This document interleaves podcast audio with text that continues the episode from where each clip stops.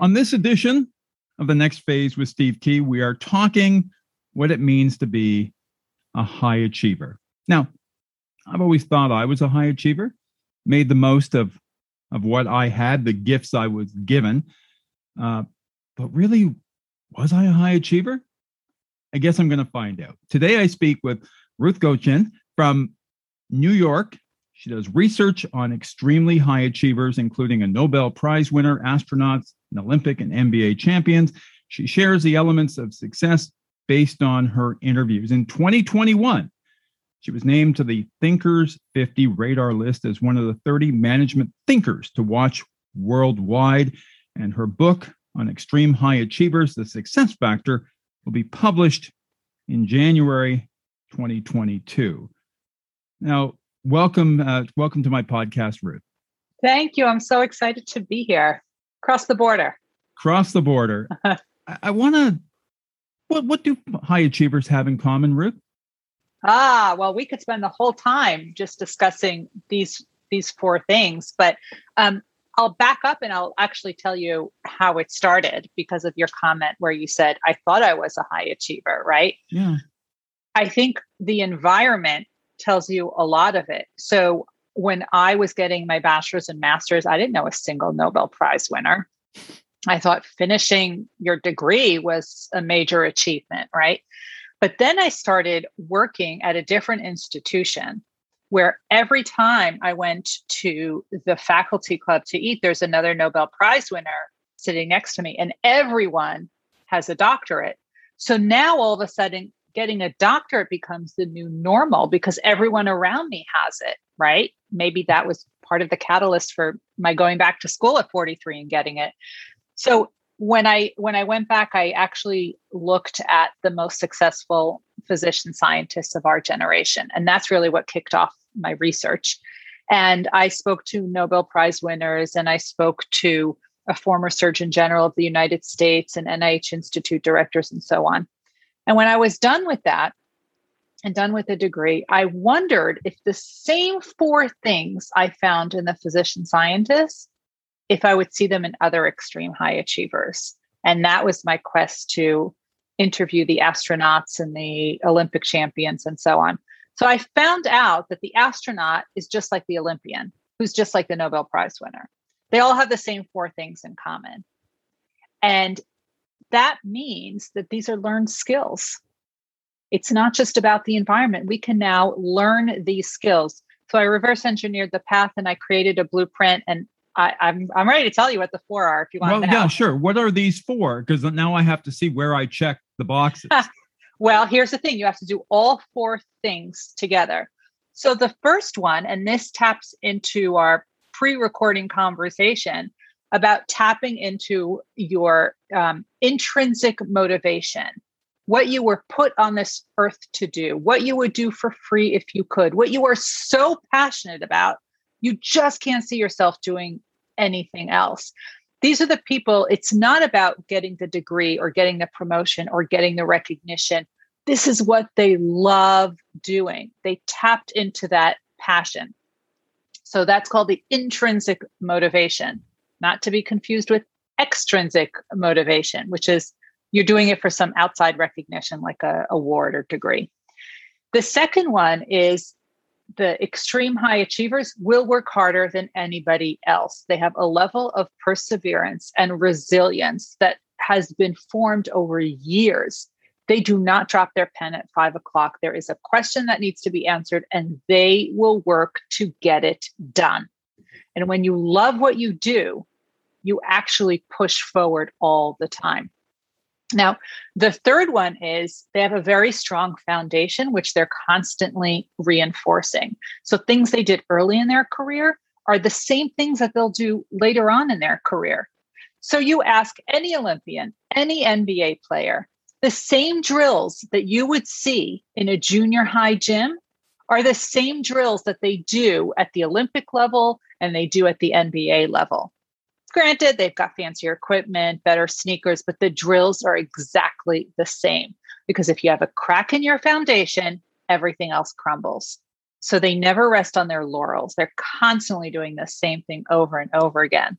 And last but not least, you heard of Warren Buffett and Bill Gates and Mark Cuban. They read three to eight hours a day. That's not what made them billionaires. What made them billionaires was that they were open to new knowledge. They never said, I know everything. They said, there's always more to learn. And it's not about sitting in a classroom. We're adults. That's hard. We don't have the time. We don't have the capacity. We don't have the patience. So, what are other ways that you can learn? So, for Warren Buffett and Mark Cuban and Bill Gates, for them, it's reading.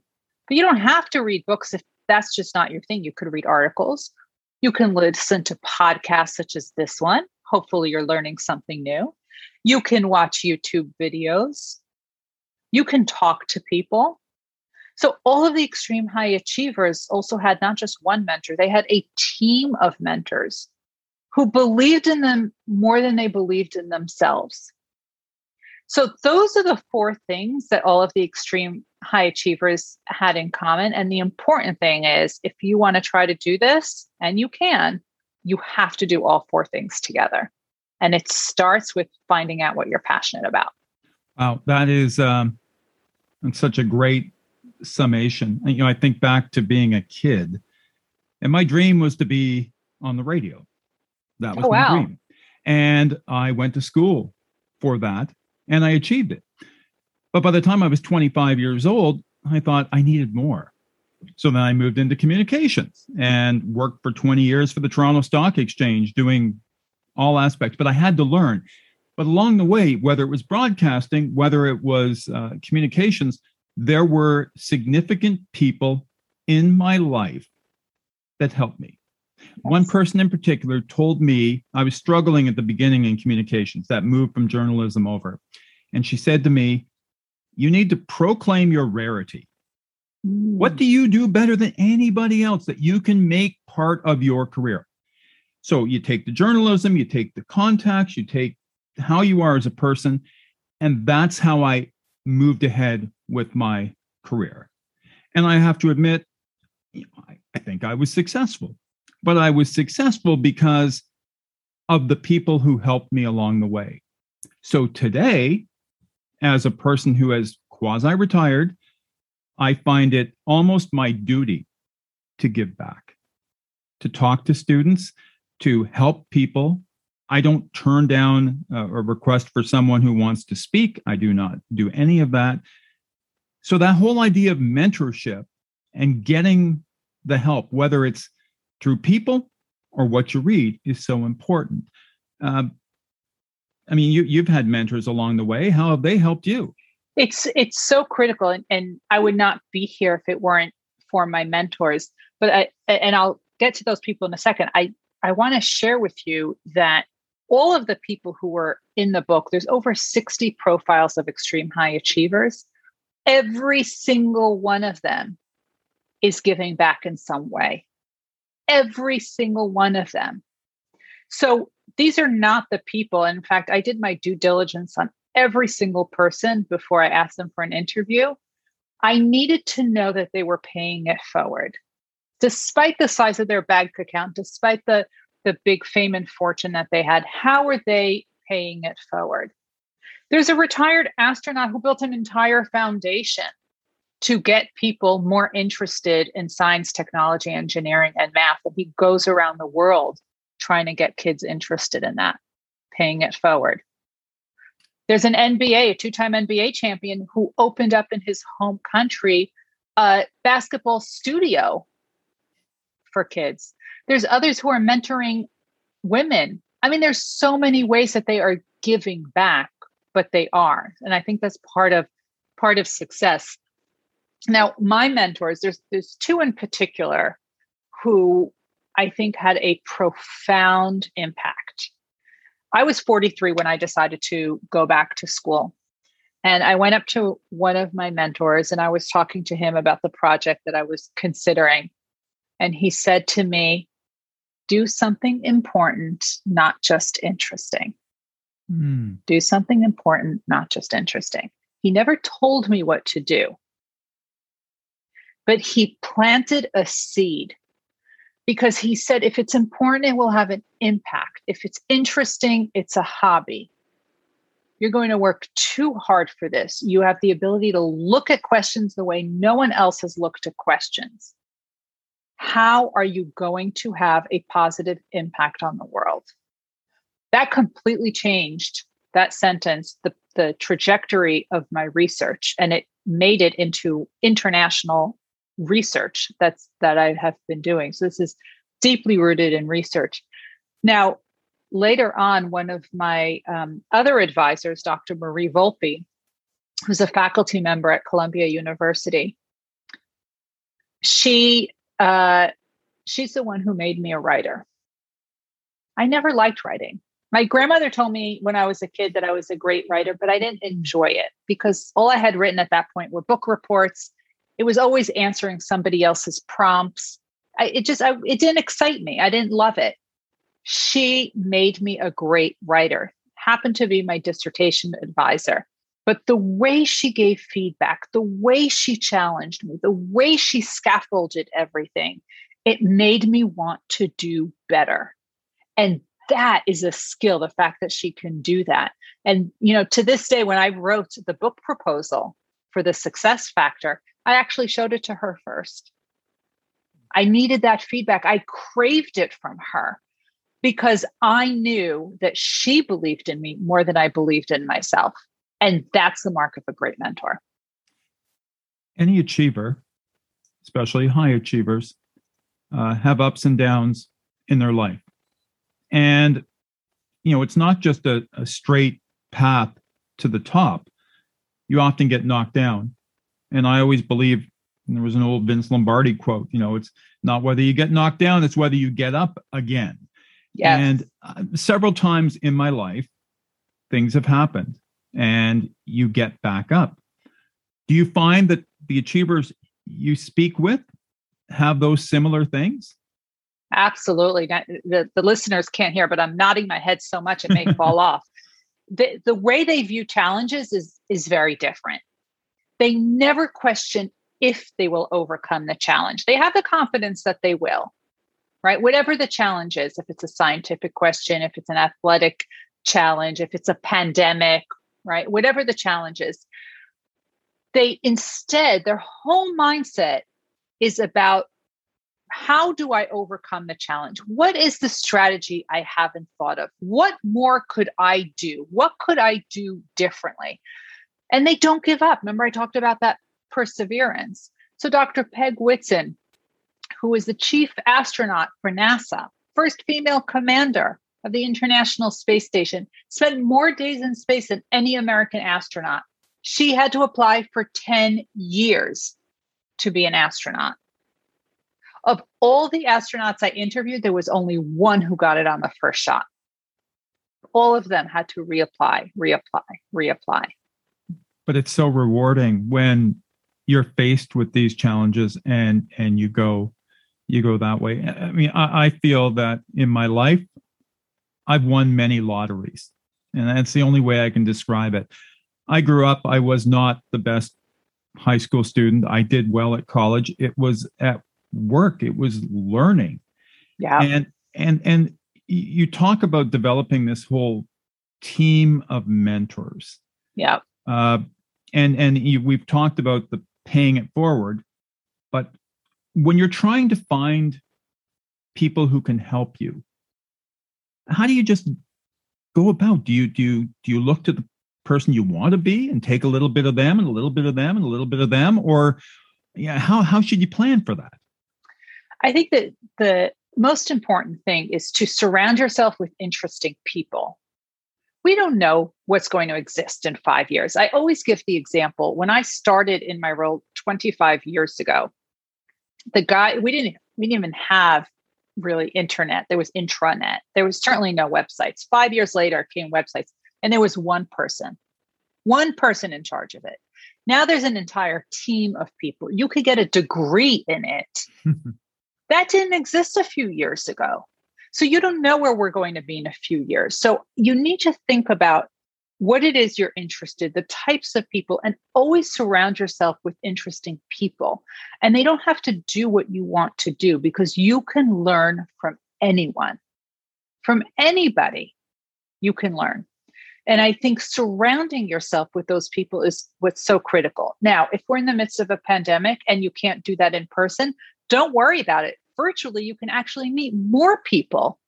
I have never attended so many webinars and professional development sessions like I have during the pandemic because there's always another LinkedIn Live, there's always another webinar. Most of them are free. I am hearing from world experts. And those are great people. But you know who else are great people? The people in the audience. Mm-hmm. Because they are listening and they're watching for the same reason you are. They are interested in this topic. Some may be senior to you, some may be at your level, some may be junior to you. Pay very careful attention to the chat because the chat is where the riches are in the niches, because the chat is where you hear the pearls. You hear if somebody is adding value to the conversation because you can't always raise your hand, you can't always speak. Not everyone's comfortable doing that. But people type in comments in the chat. Pay attention to the ones that resonate with you. Connect with them offline, connect with them on social media, reach out to them and say, Steve, I love the comment you said about blah, blah, blah at the so and so webinar. It really resonated with me because whatever. If you have time, I would love to schedule a, a quick phone call or, or Zoom because it seems that our work is aligned. Yeah, I, I agree. It there, there are just so many opportunities, and and I have a an eclectic circle of friends when I was younger, it wasn't easy to always find people aligned that way. I call my my circle of friends the island of misfit toys because you're absolutely right. You can learn something from everybody. And I have entrepreneurs, I have handy people who can fix everything I need because I can't do that. And I'm always thinking you have to find a way to to match. And and it's a yeah. give and take on any any situation. But in terms of a high achiever, I relate it to being a almost like a, a fireman. And brave firemen run into the building. People who are not brave run away from the from the fire. And I think a high achiever needs to is the person who takes the wheel and is there yeah. and can perform and produce. Uh, yes. It, it, you know, the, this is probably why and they don't crumble when all of a sudden the chips are down. That's right. You know, you want you, you know you're in business. You want something done, you give it to a busy person. I think organizations understand who those people are, and they're they're they're fine that way. But the the the the the, the spotlight is on you, and you perform. And if I understand you right, that's learned behavior. That's because they've been through it before, and uh, they will they know how to to manage that situation? Well, they do, but they also critically reflect on their experiences. And that's when you're learning. You're learning when you critically reflect on your experiences and you alter your behavior or your actions based on those reflections. Now, every single high achiever had to overcome some sort of hurdle because they're human, just like the rest of us. We all have hurdles, right? But they are very focused on controlling what they can control. Control what you can control. They don't worry about the noise. They don't worry about things that they can't control. I spoke to um, an Olympian, several Olympians. When the Olympics were postponed for a year, imagine you train your yeah. whole life for this one point, and then it's postponed and you don't know if you you have it in you if you have what it takes if you can put your life on hold again for another year because that's that's just too big too big of an unknown. And they said to me control what you can control. I cannot control if the olympics will be postponed for a year but i can control my training. I can control my eating. I can control my sleeping. And that's all they focused on controlling that. Mm-hmm. And those were the small milestones on the way to a big goal. So it's not about a big goal, it's about the small milestones. And I'll, I'll tell you the other thing. Every single person that I asked who won these, these big accolades, they always said it's a chapter in their lives, it's not their entire story. Mm-hmm. So it was never about winning Olympic gold or winning the Nobel. None of them started their career with that goal in mind. Their goal was to do their best work. And that's why those who did not crumble always had a plan after that Olympic gold. I don't know of a single scientist who stopped doing research once they won the Nobel Prize. Not one. It uh, just continues. It's a it's, chapter. It's ingrained. It's ingrained into to what you do. It's part of that life, which makes it so difficult at times. Um, I find the one challenge I have is that ending the full time work. I always relate it to that Michael Corleone scene in The Godfather Part Three when he said, you know, when I just when I thought I was out, they pull me back in. That's part of the everyday life. Yeah. You never lose that passion. And I hope I never lose that passion. So whether it's trying to cut my lawn the best way possible, train my dog the best way possible, it's it's it's everything in trying to be the best I can be. And as Absolutely. you get older, you can't do things the way you did, but you draw on experience and you're able to to move ahead. When when, when we when your book is is coming out, what are you, what are, what are we going to learn from this? So the book really talks about first of all what is success, right? We have to realize that success is a moving target. So the success factor talks about these four elements of success. But I am an adult educator. So I can't just tell you about these things without telling you how to actually implement them. So there's actually actionable steps and tips and programs and processes that you can implement immediately for each one of these elements.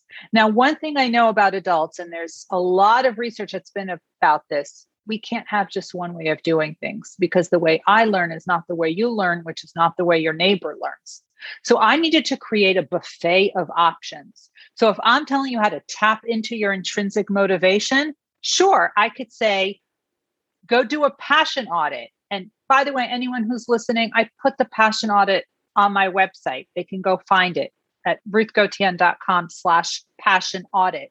But there are other ways that you can find it as well. So I talk about different ways that you can do that and implement it. So this is really the success factor is a book that you can pick up at any time, any chapter, keep it at your nightstand every time you go through some sort of transition in your life and you need to refocus on one part, like a quasi retirement or a pandemic or a child or a new job, you can pick it up refocus and things will change because the way you did things five years ago is not the way you do it today.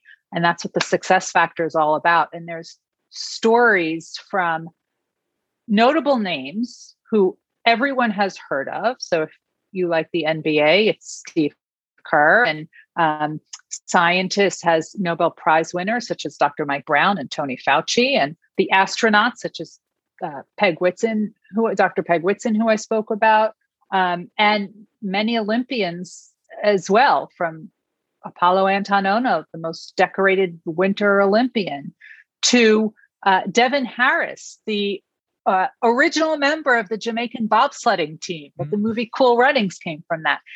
There's so many, but there's also people you've never heard of. But they have created such a paradigm shift in the way things are done that these are people who are always working behind the scenes to move things forward to leave this world better than we found it. And I felt they needed a spotlight as well. So there's the whole range. Well, thank you so much for this and uh, continued success. Uh, you are inspiring, and I often like speaking with people who have similar views to me. That's the way they go. But I, I wish you the best of luck uh, with the book. Thank you so much. I'm excited. Well, the next phase with Steve Kee podcast, this episode is coming to an end. I will put uh, some of Ruth's uh, links and, and information in, uh, in, in the description. Uh, I thank you for listening and wish you another wonderful day.